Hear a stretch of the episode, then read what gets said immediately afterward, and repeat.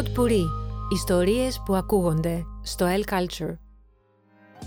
Είμαι η Πέπη Νικολοπούλου και ακούτε ένα επεισόδιο της σειράς podcast «Μοιραζόμαστε χριστουγεννιάτικες ιστορίες», μια ευγενική χορηγία των καταστημάτων Public. Λοιπόν, σήμερα έχουμε μια καταπληκτική παρέα μαζί μας, διότι στο στούντιο, εκτός από την αγαπημένη μας Ανέτα Κορτσαρίδου που για μία ακόμη φορά θα μας αφηγηθεί χριστουγεννιάτικες ιστορίες. Καλησπέρα Νέτα. Καλησπέρα. Έχω και δύο μικρές γλυκές φάτσες.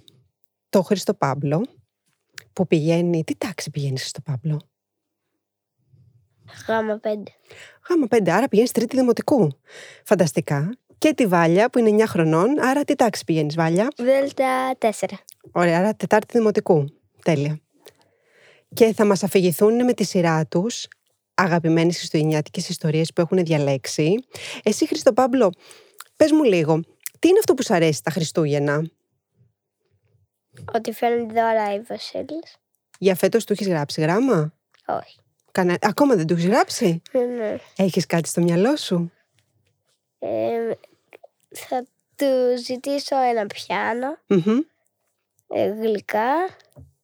Καλά, τα δώρα που έχεις ζητήσει είναι καταπληκτικά. Πότε στα φέρνει η Βασίλη τα δώρα; Την παραμονή των Χριστουγέννων; Ναι. Φανταστικά. Εσύ, Βάλια, τι είναι αυτό που περιμένεις από τα Χριστούγεννα; Ένα αεροδιάδρομο. Α, και σε έναν αερο- αεροδιάδρομο για να κάνεις γυμναστική; Χρήστο Παύλο, εσύ έχεις ε, διαλέξει μια πολύ ωραία ιστορία.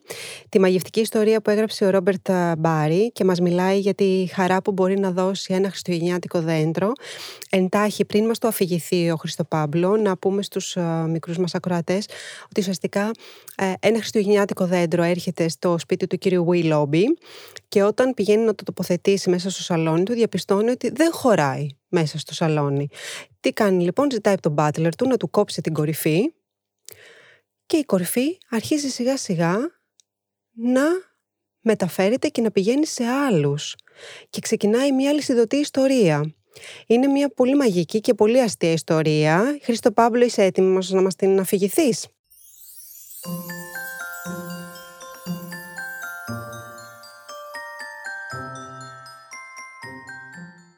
Το χριστουγεννιάτικο δέντρο του κύριου Willoughby ήρθε με courier. Ολόκληρο φρέσκο, γυαλιστερό και καταπράσινο. Ήταν το μεγαλύτερο δέντρο που είχε δει ποτέ του. Ο κύριος Willoughby κατέβηκε τρέχοντας τη σκάλα και άνοιξε την πόρτα. Ήταν η στιγμή που τόσο περίμενε. Είναι ένα υπέροχο δέντρο. Τέλεια φώναξε. Σας παρακαλώ κύριε μπορείτε να το μεταφέρετε μέσα. Α, νομίζω ότι θα δείχνει καλύτερα φέτος σε αυτή εδώ τη γωνιά του σαλονιού. Αλλά όταν το δέντρο στερεώθηκε στη θέση του, ο κύριος Γουίλομπι κατσούφιασε. Η κορυφή του άγγιζε το ταβάνι και έγινε σαν τόξο. «Ω Θεέ μου», είπε αφήνοντας μια πνιχτή κραυγή. «Πρέπει να κοπεί ένα μέρος από την κορυφή του». Αμέσως φώναξε τον Μπάξτερ, τον Μπάτλερ, για να κόψει την κορυφή, μιας και του φαινόταν άχρηστη. «Τέλεια», φώναξε ο κύριος Γουίλομπι με χαρά. Τώρα μπορούσε να αρχίσουμε να στολίζουμε το δέντρο. Όταν το στολίσαμε κόντευε να τελειώσει η κορυφή. Τοποθετήθηκε σε έναν ασημένιο δίσκο. Ξέρω ακριβώς ποιος θα χαιρόταν με αυτό το χριστουγεννιάτικο δέντρο σκέφτηκε ο Μπάξτερ. Έτσι το, το πρόσφερε στην καμαριέρα του κύριου Βίλομ. Πιστεύω ότι θα δείχνει πολύ όμορφο αυτό το δέντρο όταν το στολίσω αργότερα. Όμως η κορυφή του φοβάμαι ότι θα πρέπει να κοπεί σκέφτηκε αναστενάζοντας η δεσποινής Αδελάιδα. Και έτσι με ένα μεγάλο και κοφτερό ψαλίδι έκοψε την κορυφή. ενώ τραγούδισε ένα αγαπημένο της τραγούδι. Την επόμενη μέρα την άφησε στον κάδο σκουπιδιών στο πίσω μέρος του σπιτιού. Η μικρή κορυφή του δέντρου όμως τραβήξε την προσοχή του κυπουρού που περνούσε από εκεί και φυσικά δεν θα άφηνε αυτό το μικρό δεντράκι να πεταχτεί. Το πήγε κατευθείαν στο σπίτι του και το πρόσφερε στην κυρία Τίμ. Πω πω τι ωραία έκπληξη. Η γυναίκα του δεν πίστευε στα μάτια της. Το σπίτι μας όμως είναι τόσο μικρό που δεν νομίζω ότι χωράει ολόκληρο συνέχισε. Προτού λοιπόν προλάβει να μιλήσει ότι η γυναίκα του έκοψε την κορυφή και την πέταξε έξω από το παράθυρο.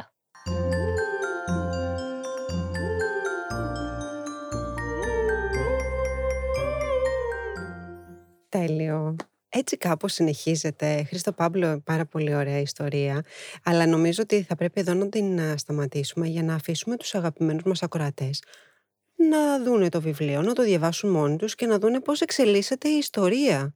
Λοιπόν, η, η δεύτερη ιστορία μας που έχουμε επιλέξει για σήμερα είναι και αυτή μια διασκεδαστική και χιουμοριστική ιστορία την έχει γράψει ο Ευγένιος Τριβιζάς, ο γνωστός παραμυθάς. Ε, ο τίτλος του είναι «Φρικαντέλα, η μάγισσα που μισούσε τα κάλαντα». Κυκλοφορεί από τις ε, εκδόσεις Καλέντης. Βάλια, θα μας διαβάσεις λίγο από αυτό το βιβλίο μαζί με την Ανέτα;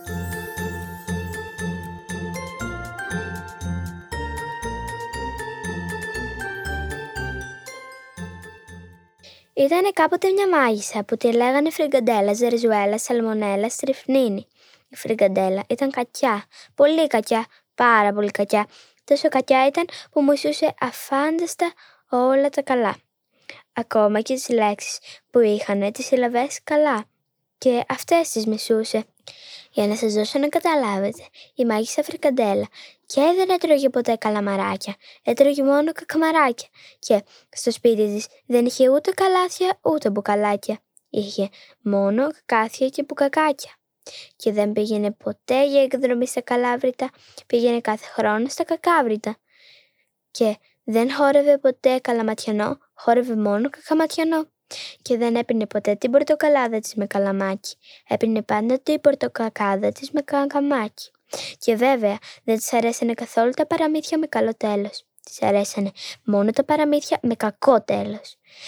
Έκλεβε από τα παιδιά τα βιβλία με καλό τέλος έκοβε την τελευταία σελίδα και στη θέση της έβαζε ένα κακό τέλος. Δηλαδή, έκοβε τη σελίδα που έλεγε «Και ζήσαν αυτοί καλά και εμείς καλύτερα» και στη θέση της έβαζε μια σελίδα που έλεγε «Και ζήσαν αυτοί κακά και εμείς χειρότερα». Αλλά πιο πολύ απ' όλα, η μάγισσα Φρικαντέλα μισούσε τα κάλαντα. Μάλιστα, δεν ήθελε να ακούει καθόλου τα κάλαντα, ήθελε να ακούει μόνο κάκαντα. Μια μέρα λοιπόν παραμονή πρωτοχρονιάς ήταν. Η φρικαντέλα ζει μόνο κουλουράκια με μαγική μαγιά, που όποιος τα έτρωγε μεταμορφόταν σε σαπουνόφουσκα. Όταν άκουσε χαρούμενες φωνές, ήταν τα παιδιά της γειτονιάς που χτυπούσαν τα τριγωνάκια τους και τραγουδούσαν τα κάλαντα. Αρχιμηνιάκια, αρχή χρόνια, ψηλή μου δέντρο, λιβανιά. Η φρικαντέλα βγήκε στο μπαλκόνι της και έμπηξε τις φωνές. Σκασμός! Σκασμός σκασμένα σκουπιδοσκουπιδένια σκουπιδόπεδα. Αν δεν σταματήσετε να λέτε τα κάλαντα θα το μετανιώσετε πικρά. Τα παιδιά όμως δεν έδωσαν καθόλου σημασία και συνέχισαν να τραγουδάνε. Η μάγισσα ήταν τώρα έξω φρενών. τι να κάνω άραγε για να τα τιμωρήσω τα σκουπιδοσκουπιδένια σκουπιδόπεδα σκεφτόταν. Τι να κάνω, τι να κάνω. Αρχιμηνιά και αρχή χρόνια, ψηλά δέντρο λιβανιά. Το βρήκα. Θα τα μεταμορφώσω τώρα μέσω σε βατραχάκια. Κούνησε παραδόθε το μαγικό του ραβδί και μεταμόρφωσε όλα τα παιδιά σε βρεγμένα βατραχάκια. Αλλά τα βρεγμένα βατραχάκια συνέχισαν να κουάξ κουάξ κοάζουν με κέφι τα κάλαντα. Αρχιμηνιάξ και αρχή χρονιάξ, ψηλή μου δέντρο, κουάξ, κουάξ, κουάξ, κουάξ. Μμμ. Ας τα μεταμορφώσω καλύτερα σε γατούλες. Πείσμωσε η μάγισσα.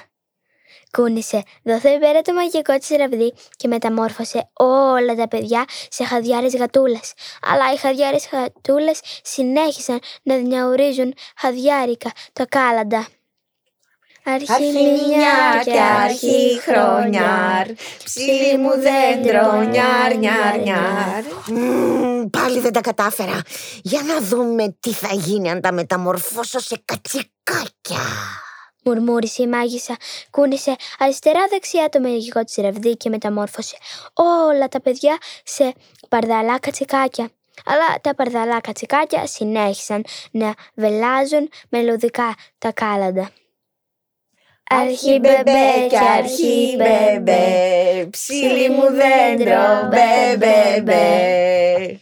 Βρε τα σκασμένα σκουπίδο σκουπιδένια σκουπιδόπεδα. Σε ό,τι και να τα μεταμορφώνω συνεχίζουν να λένε τα κάλαντα. Ξέρω όμως τι τους χρειάζεται.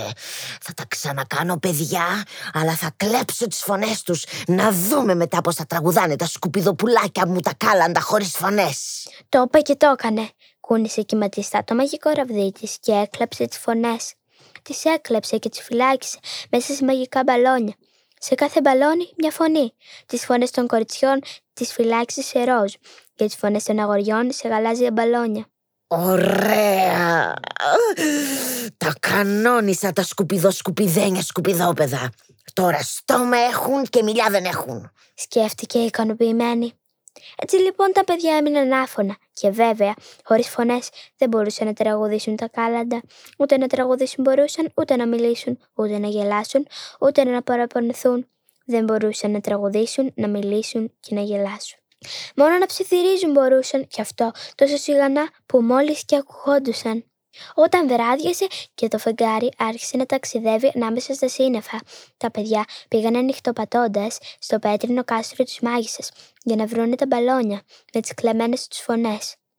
Το κάστρο ήταν πανύψηλο και ολόγυρά του φτερούγιζαν μαύρα κοράκια με ράφι στο χρώμα της τάχης και γκρίζες νυχτερίδες με φτερούγι στο χρώμα της κουριάς.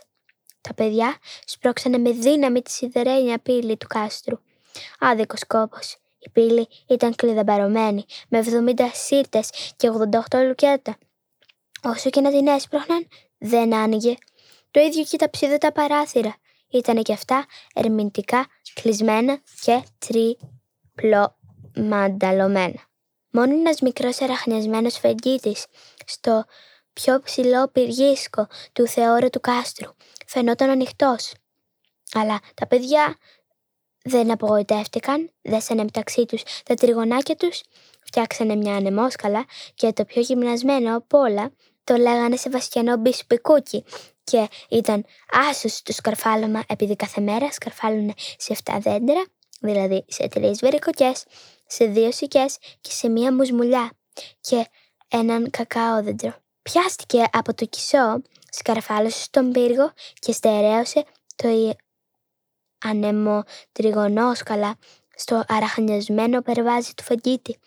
Ύστερα τα υπόλοιπα παιδιά σκαρφάλωσαν και αυτά και μπήκανε ένα-ένα στο στοιχειωμένο κάστρο που ήταν πολύ σκοτεινό και πολύ παγωμένο και πάρα με πάρα πολύ επικίνδυνο.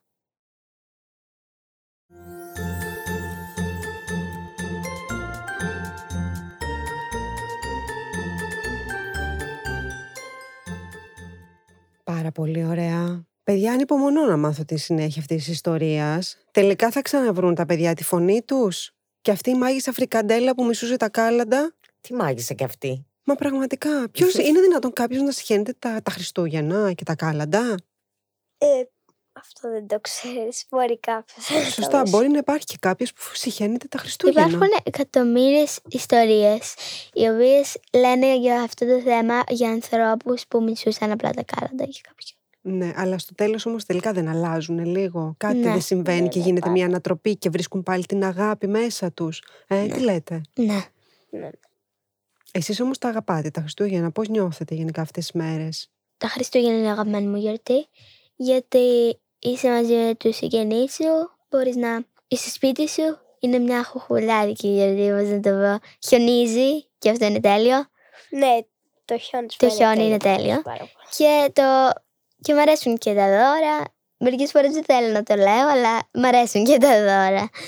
Καλό είναι αυτό, δεν είναι κακό να λέμε ότι μας αρέσουν τα δώρα. Και εμένα μου αρέσουν ειδικά γιατί έχω τη γιορτή μου τα Χριστούγεννα. Σωστό Α, και αυτό. βέβαια, γιορτάζεις. Βέβαια. Έχεις τη γιορτή σου. Είναι καλό να... Δεν είναι κακό να χαιρόμαστε με τα δώρα. Αρκεί να... Μην είναι το μόνο που μας αρέσει. Σωστό και αυτό. Και να προσφέρουμε όταν μπορούμε και όσο μπορούμε και τη βοήθειά μας και σε ανθρώπους που μπορεί να έχουν την ανάγκη μας. Μμ. Ναι. Ε, εγώ θα έλεγα να ακούσουμε τώρα και την α, τρίτη ιστορία μας. Ε, καταρχάς, παιδιά, ξέρετε την ιστορία του Χάρι Πότερ. Χρήστο Πάπλο, ξέρεις την ιστορία του Χάρι Πότερ; Ναι, αλλά δεν μισώ. Τη μισείς, δεν σου αρέσει πάρα πολύ. Εσύ, Βάλια, την ξέρεις; Ναι. Την ξέρεις. Λοιπόν, η κυρία που έγραψε το Χάρι Πότερ, η συγγραφέας αυτού του βιβλίου, έχει γράψει ένα καινούριο βιβλίο που είναι εντελώς διαφορετικό με το Χάρι Πότερ και λέγεται Το Χριστουγεννιάτικο Γουρουνάκι. Δεν είναι πολύ ωραίος ο τίτλος. Ε, πώς σας φαίνεται, τι θα περιμένατε να λέει ένα τέτοιο βιβλίο που λέγεται Χριστουγεννιάτικο Γουρουνάκι. Ε, θα περίμενα ότι είναι ένα γουρουνάκι που φέρνουν σε κάποιον για χριστουγεννιάτικο δώρο. Α, Και απλά ε, μετά συνεχίζει τη ζωή του με το γουρουνάκι, αγαπώντας το πολύ. Αυτό λοιπόν το βιβλίο, το Χριστουγεννιάτικο Γουρουνάκι, το έχει γράψει η Rowling, κυκλοφορεί από τις εκδόσεις Ψυχογιός ε, και όντως μιλάει για τον Γου που είναι ένα λατρεμένο λούτρινο γουρουνάκι του Τζακ. Βρίσκεται πάντα δίπλα του, συμπαραστάτης του στα καλά και στα κακά, αλλά μία παραμονή Χριστουγέννων, παιδιά, συμβαίνει κάτι τρομερό. Ο Γου χάνεται. Ο Γου είναι το γουρουνάκι. Έτσι ο Τζακ παρέα με το χριστουγεννιάτικο γουρουνάκι τον αχώνευτο αντικαταστάτη του γου, θα ταξιδέψουν στη μαγική χώρα των χαμένων, όπου τους περιμένουν απίθανες περιπέτειες. Ανέτα, θα μας α, αφηγηθείς ένα μικρό απόσπασμα του βιβλίου; Με μεγάλη μου χαρά. Ωραία.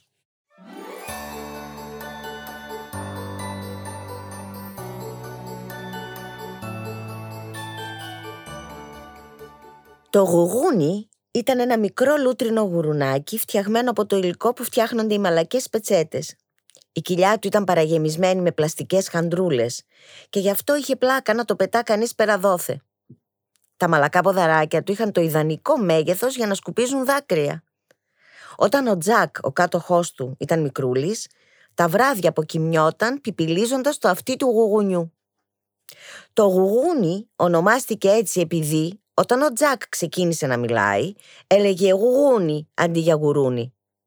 Καινούριο είχε χρώμα ροζ ομών και γυαλιστερά μαύρα πλαστικά μάτια, αλλά ο Τζακ καθόλου δεν το θυμόταν το γουγούνι έτσι. Το δίχως άλλο, το γουγούνι ήταν πάντοτε όπως ήταν τώρα, γκριζοπό και ξεθοριασμένο, με το ένα αυτή σκληρό και άκαμπτο από το πολύ πιπίλισμα. Κάποια στιγμή τα μάτια του γουγουνιού ξεκόλλησαν, αφήνοντας προσωρινά δύο μικροσκοπικές τρυπούλες στο πρόσωπό του. Και η μαμά του Τζακ, που ήταν νοσοκόμα, έραψε δύο κουμπάκια στη θέση των χαμένων πλαστικών χαντρών. Όταν εκείνο το απόγευμα ο Τζακ επέστρεψε σπίτι από τον παιδικό σταθμό, βρήκε το γουγούνι ξαπλωμένο στο τραπέζι της κουζίνας, τυλιγμένο σε ένα μάλινο κασκόλ να τον περιμένει να του αφαιρέσει τον μικρό επίδεσμο που του κάλυπτε τα μάτια. Η μαμά είχε φτιάξει στο γουγούνι μέχρι και έναν φάκελο ιατρικών σημειώσεων. Γάμα Jones. Εγχείρηση τοποθέτησης κουμπιών. Χειρουργός, μαμά. Μετά την εγχείρηση στα μάτια του, όλοι άρχισαν να αποκαλούν το γουγούνι γου, για συντομία. Από τότε που ήταν δύο χρονών, ο Τζακ δεν κοιμόταν ποτέ δίχως τον γου. Πράγμα που προξενούσε συχνά προβλήματα, καθώς ο γου συνήθως ήταν άφαντος όταν έφτανε η ώρα του ύπνου.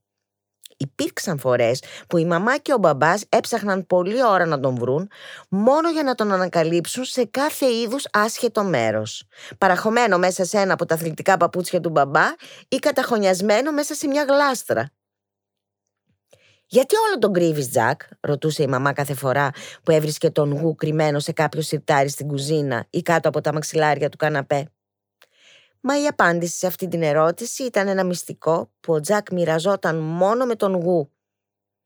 Ο Τζακ ήξερε καλά ότι στον γου άρεσαν τα ζεστά, άνετα μέρη, όπου μπορούσε να τρυπώσει και να πάρει έναν υπνάκο. Στο Τζακ και στο γου άρεσαν ακριβώς τα ίδια πράγματα. Να σέρνονται κάτω από θάμνους, να χώνονται σε κρυψώνες και να πετάνε ψηλά στον αέρα. Ο Τζακ από τον μπαμπά του και ο γου από τον Τζακ. Τον γου καθόλου δεν τον πείραζε να λερώνεται ή να πέφτει κατά λάθος σε νερολακκούβες, αρκεί εκείνος και ο Τζακ να περνούσαν καλά μαζί. Μια φορά, όταν ο Τζακ ήταν τριών ετών, έβαλε τον γου στον κάδο της ανακύκλωσης. Είχε ακούσει τη μαμά να λέει πως ήταν για την ανακύκλωση και είχε φανταστεί ότι ήταν κάτι που έκανε κύκλους, σαν γύρω-γύρω όλοι. Έτσι, περίμενε να φύγει η μαμά από την κουζίνα και έπειτα έριξε τον γου μέσα στον κάδο. Στο μυαλό του φανταζόταν ότι ο γου θα διασκέδαζε πολύ όταν έκλεινε το καπάκι. Η μαμά έβαλε τα γέλια όταν ο Τζακ της αποκάλυψε ότι ο λόγος που κυρφοκοιτούσε μέσα στον κάδο ήταν επειδή προσπαθούσε να δει τα πράγματα να στροβιλίζονται. Του εξήγησε ότι ανακύκλωση σήμαινε κάτι πολύ διαφορετικό. Σήμαινε ότι όλα τα πράγματα που βρίσκονταν μέσα στον κάδο θα πήγαιναν κάπου μακριά, θα μετατρέπονταν σε άλλα πράγματα και θα ζούσαν μια ολοκένουργια ζωή. Ο Τζακ βεβαίως δεν ήθελε να φύγει μακριά του ογού, ούτε να αλλάξει σε κάτι άλλο. Γι' αυτό και ποτέ δεν τον ξανάβαλε στον κάδο της ανακύκλωσης. Όλες οι περιπέτειες είχαν χαρίσει στο γου μια ενδιαφέρουσα μυρουδιά, η οποία άρεσε πολύ στον Τζακ. Ήταν ένας συνδυασμός των τόπων που είχε επισκεφτεί ο γου στις περιπέτειές του, ανακατεμένος με τη μυρωδιά της ζεστής σκοτεινής σπηλιάς κάτω από τις κουβέρτες του Τζακ, συν ένα ίχνος του αρώματος της μαμάς, που πάντα αγκάλιαζε και φιλούσε και τον γου όταν πήγαινε να καληνυχτήσει τον Τζακ. Πού και πού η μαμά αποφάσιζε ότι ο γου είχε παραλερωθεί και είχε ανάγκη από ένα καλό πλήσιμο. Την πρώτη φορά που ο γου μπήκε στο πλυντήριο, ο Τζακ σοριάστηκε στο πάτωμα της κουζίνας και ούρλιαζε από οργή και φόβο. Η μαμά προσπάθησε να πείσει τον Τζακ ότι ο Γου διασκέδαζε στριφογυρίζοντας το πλυντήριο, αλλά μόνο όταν ο Γου επέστρεψε στη σπηλιά κάτω από τις κουβέρτες του Τζακ εκείνο το βράδυ, μαλακός και στεγνός και μυρίζοντας απορριπαντικό, συγχώρησε στα αλήθεια ο Τζακ τη μαμά του. Γρήγορα βέβαια συνήθισε το γεγονός ότι ο Γου θα έμπαινε που και που στο πλυντήριο. Πάντοτε όμως περίμενε με ανυπομονησία να αποκτήσει ξανά ο Γου τη φυσική μυρωδιά του.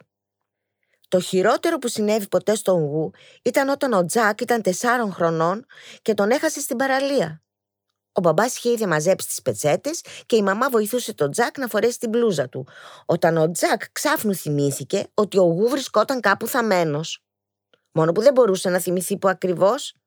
Έψαχναν ώσπου άρχισε να δει ο ήλιος και άδειασε η παραλία. Ο μπαμπάς είχε θυμώσει πολύ. Ο Τζακ τσίριζε και έκλαιγε με αναφιλητά. Η μαμά όμως του έλεγε ξανά και ξανά να μην απελπίζεται και έσκαβε την αμμουδιά με τα χέρια της. Τότε, ακριβώς τη στιγμή που ο μπαμπάς δήλωνε ότι θα έφευγαν χωρίς τον γου, ο Τζακ έχωσε το ξυπόλυτο πόδι του στην άμμο και τα δάχτυλά του ακούμπησαν κάτι μαλακό. Ο Τζακ ξέσαψε τον Γου κλαίγοντας με λιγμούς από ευτυχία και ο μπαμπάς δήλωσε ότι ο Γου ποτέ ξανά δεν θα ερχόταν στην παραλία. Πράγμα που ο Τζακ θεώρησε πολύ άδικο, μια και ο Γου λάτρευε την άμμο. Αυτός ήταν άλλωστε και ο λόγος που τον είχε θάψει εξ αρχής. Ήταν σχεδόν ώρα για τσάι όταν άκουσε την πόρτα του κήπου να τρίζει και βήματα στο μονοπάτι. Ελπίζοντας ότι ήταν η μαμά, πήδηξε όρθιος και κοίταξε από το παράθυρο, αλλά ήταν μόνο ο παππούς και η Χόλη. Έπειτα από λίγο ακούστηκε άλλο ένα χτύπημα στην πόρτα του δωματίου του Τζακ και η πόρτα άνοιξε. Τζακ, είπε ο παππούς, η Χόλη θέλει να σου δώσει κάτι. Το πρόσωπο της Χόλη ήταν πρισμένο από τα δάκρυα. Ο Τζακ ανακάθισε στο κρεβάτι του, κοιτώντας την καφετιά χαρτοσακούλα που κρατούσε η Χόλη στα χέρια της. Μόνο ένας τρόπος υπήρχε να επανορθώσει για αυτό που είχε κάνει να επιστρέψουν στον αυτοκινητόδρομο να ψάξουν το γου και να τον βρουν. Για όσο κρατά ένα καρδιοχτύπη, ο Τζακ νόμισε ότι αυτό ακριβώς είχαν κάνει, επειδή όταν η Χόλη έχωσε το χέρι της στη σακούλα, ακούστηκαν χάντρες να κουδουνίζουν. Και τότε η ελπίδα του εξανεμίστηκε. Ο Γου όμως τελικά κάποια στιγμή χάνεται. Ε, για να ακούσουμε την υπόλοιπη ιστορία. Και τότε η ελπίδα του εξανεμίστηκε. Η Χόλη είχε εμφανίσει ένα ολοκένουργιο γουρουνάκι. Είχε ίδιο μέγεθος με τον Γου και ήταν φτιαγμένο από το ίδιο πετσετένιο ύφασμα. Μόνο που αυτό εδώ ήταν παχουλό και είχε ένα φτάρισκο ύφος. Το σώμα του ήταν λίο και είχε ένα λαμπερό ροζ ομόν χρώμα, ενώ τα γυαλιστερά μαύρα μάτια του έμοιαζαν με μικροσκοπικά σκαθάρια. Είναι ολόιδιο, δες, είπε ο παππούς. Η Χόλη λυπάται πολύ, Τζακ. Το αγόρασε με το χαρτζιλίκι της. Συγγνώμη, Τζακ, συγγνώμη, αλήθεια, συγγνώμη. Βλέποντας ότι ο Τζακ δεν απαντούσε, ο παππούς είπε με μια ψεύτικη κεφάτη φωνή. Είναι ένα χριστουγεννιάτικο γουρουνάκι, ε, δεν είσαι; Πήρε το γουρουνάκι από τη Χόλη και το έκανε να γνέψει με το ποδαράκι του στο Τζακ. Βλέπεις, Τζακ, σε συμπαθεί. Τώρα, γιατί δεν έρχεσαι κάτω μαζί μας, ε; Θα πιούμε τσάι, θα δούμε ταινία και θα κρεμάσουμε στο τζάκι τις χριστουγεννιάτικες κάλτσες μας. Και μην ξεχνάς το καινούριο σου ποδήλατο, Τζακ. Ο Άγιος Βασίλης λογικά το φορτώνει στο ελκυθρό του αυτήν ακριβώς τη στιγμή. Εμπρός, μικρέ, έλα κάτω και φέρει και το χριστουγεννιάτικο γουρουνάκι να γίνουμε όλοι φίλοι. Ο Τζακ σηκώθηκε αργά από το κρεβάτι του και άπλωσε το χέρι του να πιάσει το χριστουγεννιάτικο γουρουνάκι.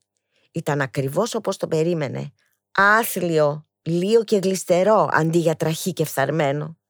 Ο Τζακ μίσησε τα λαμπερά μαύρα μάτια του και τα μητερά ρόζα αυτιά του που θα έπρεπε να είναι στραβά και γκρίζα. «Μπράβο το παιδί», είπε ο παππούς. Στο άκουσμα αυτών των λέξεων, ο Τζακ έπαθε αμόκ. Νόμισαν ότι ένα ολοκένουριο γουρουνάκι μπορούσε να αντικαταστήσει το γου, πράγμα που αποδείκνυε πόσο λίγο τον καταλάβαιναν. Ο γου ήταν ο μοναδικός γου στον κόσμο και αυτό το καινούριο γουρούνι δεν ήταν τίποτα. Τίποτα. Ο Τζακ πέταξε το καινούριο γουρουνάκι στο πάτωμα και το ποδοπάτησε. Ύστερα το σήκωσε, το κράτησε από το πόδι και το κοπάνισε ξανά και ξανά στην τουλάπα. Ενώ στο τέλος το άρπαξε από το κεφάλι και προσπάθησε να του το βγάλει. Τζακ, φώναξε ο παππούς. Αρκετά, Τζακ. Η Χόλη βγήκε τρέχοντας από το δωμάτιο. Ο Τζακ εξφενδόνισε το γουρουνάκι στην τουλάπα, στην άλλη άκρη του δωματίου και σοριάστηκε στο κρεβάτι του, ουρλιάζοντας και γρονθοκοπώντας το μαξιλάρι του. Τίποτε από όσα έλεγε ή έκανε ο παππούς δεν τον έπιθε να κατεβεί στο σαλόνι. Δεν ήθελε να κρεμάσει την κάλτσα του. Δεν ήθελε να είναι καλό παιδί. Δεν ήθελε καινούριο ποδήλατο. Ένα μόνο πράγμα ήθελε στον κόσμο όλο και όλο, και αυτό ήταν ο γου. Πολύ πολύ αργότερα, από κάτω ακούστηκε φασαρία. Από ό,τι μπόρεσε να ακούσει ο Τζακ, ο Τόμπι είχε ξαναρίξει το δέντρο σε αναζήτηση σοκολατένιο στολιδιών και από ό,τι φαινόταν είχε μασουλήσει και το καινούριο αγγελάκι. Ο Τζακ χάρηκε. Αν δεν ήταν τόσο λυπημένος και θυμωμένος, θα είχε βάλει τα γέλια. Ευχήθηκε να μπορούσε να σπάσει τα Χριστούγεννα στα δύο. Ίσως τότε να καταλάβαιναν όλοι πώ ένιωθε στη σκέψη ότι ο Γου κοιτόταν χαμένος σε έναν αυτοκινητόδρομο. Η γιαγιά ανέβηκε και τον έβαλε να φορέσει τις πιτζάμες του για να κοιμηθεί. Ο Τζακ υπάκουσε μόνο και μόνο για να μην υποψιαστεί η γιαγιά το σχέδιό του. Ξάπλωσε στο κρεβάτι του μες στο δωμάτιο που είχε μανιασμένα προσπαθήσει να καταστρέψει, με τις αφήσεις ακόμη τσαλακωμένες στο πάτωμα, τα σιρτάρια να χάσκουν ορθάνυχτα και το χριστουγεννιάτικο γουρουνάκι σοριασμένο στο πάτωμα μπροστά στην τουλάπα, και προσποιήθηκε ότι σκόπευε να πέσει για ύπνο. Επιτέλους η γιαγιά έφυγε. Έξω από το παράθυρό του το χιόνι στροβιλιζόταν στο μαύρο ουρανό και ο Τζακ περίμενε να επικρατήσει απόλυτη σιωπή στο σπίτι. Κανονικά τέτοια ώρα θα ήταν γεμάτος ενθουσιασμό θα είχε κρεμάσει την κάλτσα του με τη μαμά και θα είχε αφήσει ένα καρότο για το Ρούντολφ.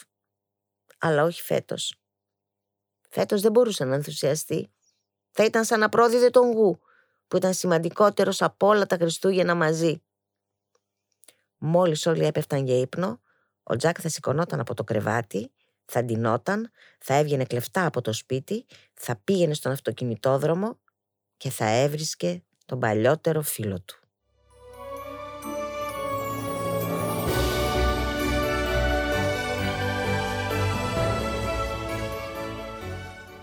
Αυτή είναι μια πολύ αγαπημένη ιστορία για τις σχέσεις που αναπτύσσουμε και ως παιδιά αλλά και ως ενήλικες με κάποια πολύ αγαπημένα αντικείμενα ε, και πραγματικά ανυπομονώ να μάθω την ιστορία του Γου τελικά. Δεν ξέρω Ανέτα, εσένα πώς σου φάνηκε η ιστορία; Είναι πολύ ωραίο γιατί είναι ε, αισθάνεται σαν να είναι αληθινός φίλος του αυτό το παιχνίδι. Το αισθάνεται σαν φίλο του. Είναι, πραγματικό. είναι ζωντανό, σαν ναι, ζωντανός. Σαν να ζωντανός ναι. Και ότι με το κουκλάκι αυτό δεν ήταν το κουκλάκι του, ήταν κάπως οι αναμνήσεις του. Επειδή το καινούριο που ήταν ολόιδιο δεν το ήθελα επειδή δεν είχε ζήσει αυτά που είχε ζήσει με το παλιό. Πολύ σωστό αυτό. Πάρα πολύ Μπράβο. σωστό, ναι. Ε, ε, εσύ, Χρήστο Πάμπλο, έχεις ένα αγαπημένο κουκλάκι που έτσι το κουβαλάς μαζί σου σε όλες τις, ε, ε, τις βόλτες σου, για παράδειγμα; Όχι στις βάλτες μου στο σπίτι το Στο κουβαλάει σπίτι. γιατί ίσως θα το χάσω. Ε, τι είναι αυτό, είναι κουκλάκι, είναι αρκουδάκι, τι είναι; Κουκλάκι. Ε, πώς τον λένε, Μπάνι, Μπάνι. που είναι μπάνι, Α, που δεν- ταιριάζει στον. τον έχεις από τότε που ήσουν πολύ μικρούλης. Από τότε που ήμουν δύο μηνών. Αλήθεια. Και τον έχεις μαζί σου, κοιμάσαι και μαζί του; Άρα πραγματικά πώς μπορεί να ένιωθες αν αυτός ο μπάνι τελικά εξαφανιζόταν κάποια στιγμή και σου έφερνε η μαμά και ο μπαμπάς ένα καινούριο μπάνι που νόμιζαν ότι έμοιαζε με τον μπάνι αλλά δεν ήταν ο κανονικός μπάνι; Χαΐ. Χάλια. Εσύ Βάλια πώς θα ένιωθες; Εσύ έχεις καταρχάς ένα κουκλάκι που αγαπάς πολύ; Δεν είναι κουκλάκι, είναι ένα πανάκι που το παίρνω μαζί μου παντού. Ε, αν το έχανα, δεν ξέρω πώς θα το έλεγα. Αλλά δεν θα μ' άρεσε. Δεν θα σου άρεσε να συμβεί, ναι. Αυτό είναι αλήθεια. Ελπίζω λοιπόν, Χριστό Παύλο, να μην χάσεις ποτέ τον μπάνι και πάντα να έχεις ένα μπάνι στη ζωή σου να σε συντροφεύει, όπως έναν καλό φίλο. Έχεις αλήθεια έναν καλό φίλο; Ναι, Έναν ή πολλούς; ένας. Έναν. Το όνομά του, θέλεις να μας το πεις ή δεν θες; Άλεξ. Τι σ' αρέσει να κάνεις με τον αγαπημένο σου φίλο; Ε, παίζουμε μαζί. Του αρέσει. Ε, δεν αγαπάω, με αγαπάει. Του δίνω δώρο, μου δίνει δώρο. Αλήθεια. Τι ωραίο. Αυτά. Αυτά δεν είναι λίγα. Νομίζεις ότι είναι λίγα, αλλά είναι πάρα πολλά. Είναι πραγματικά πλούσια όλα αυτά που είπες. Μπορεί να, είναι, να έχουν συμπυκνωθεί σε δύο λεξούλες, αλλά είναι ολόκληρος ο κόσμος. Μακάρι να συνεχίσει να το κάνεις αυτό, Χριστό Πάμπλο. Είσαι πολύ τυχερός που έχεις ένα τέτοιο φίλο. Στο. Και να τον κρατήσεις. Και να σε κρατήσει. Γιατί είσαι σπουδαίο παιδί κι εσύ. Εσύ, Βάλια, έχεις πολλές αγαπημένες φίλες; Μμ; Ναι. Τέλεια. Παιδιά, εύχομαι να περάσουμε όλοι πάρα πολύ ωραία αυτά τα Χριστούγεννα, έτσι ζεστά και αγαπημένα, να κρατήσετε τους φίλους σας, να κρατάτε τον μπαμπά και τη μαμά δίπλα σας ε, ζεστά και αγαπημένα και τα αδέλφια σας, να κρατήσετε και να διατηρείτε τις φιλίες σας. Θέλω να σας ευχαριστήσω πάρα πολύ που ήσασταν μαζί μας ε, στο στούντιο σήμερα για αυτό το, το podcast της ε, χρονιάς, ε, του, να κλείσει αυτή η χρονιά όμορφα με παιδικές φωνούλες. Ε, θέλετε να μήπως να, να πείτε μία ευχή για τους ε, φίλους ε, τους μικρούς που ίσως θα ακούσουν, ε, θα σας ακούσουν ε, να μιλάτε; Θέλετε να τους ευχηθείτε κάτι; Χριστό Πάμπλο, θέλεις να ευχηθείς κάτι στους φίλους μας; Στο φίλο μου. Ή στον φίλο σου. Ναι. Μμμ. Τι εύχεσαι. Εύχομαι να είναι υγιής και να είναι καλά. Πάρα πολύ ωραίο. Τα λες όλα με λίγες λέξεις. Όσο πρέπει. Και εσύ Βάλια; Καλά Χριστούγεννα. Πολύ ωραία. Ευχόμαστε λοιπόν καλά Χριστούγεννα. Ανέτα, ε, εύχομαι, σου εύχομαι καλή επιστροφή. Εύχομαι να συνεχίσεις ε, δυνατά να αφηγήσει τις ιστορίες. Τα έχουμε ξαναπεί. Σε ευχαριστώ για μία ακόμη φορά που ήσουν μαζί μας. Εγώ σας ευχαριστώ. Είναι πάρα πολύ μεγάλη η χαρά μου που είμαι μαζί σας. Πολύ μεγάλη χαρά έχω. Και η αλήθεια είναι ότι παρότι, παρότι μπορεί να έχουμε κάποιες ε, τεχνικές ε, σε εισαγωγικά δυσκολίες έχοντας μ, τα παιδιά μας στο στούντιο, παρόλα αυτά νομίζω πάντα δίνουν μια χαρμόσυνη νότα σε ό,τι και να ε, κάνουν. Ε, και μόνο να βλέπεις αυτά τα χαροπά πρόσωπά τους, Είναι η αθωότητα των παιδιών και καλό είναι που τη, μέσα από τα παιδιά τη θυμόμαστε κι εμείς που και που. έτσι, Η έτσι. δική μας αθωότητα. Καλά Χριστούγεννα λοιπόν σε όλους σας, υγεία, αγάπη και ευτυχία. Είμαι η Πέπη Νικολοπούλου και αυτό ήταν ένα επεισόδιο της σειράς podcast «Μοιραζόμαστε χριστουγεννιάτικες ιστορίες». Μια ευγενική χορηγία των καταστημάτων Public.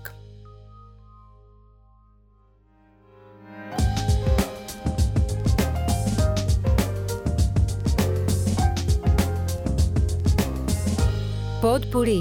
Ιστορίες που ακούγονται στο L Culture.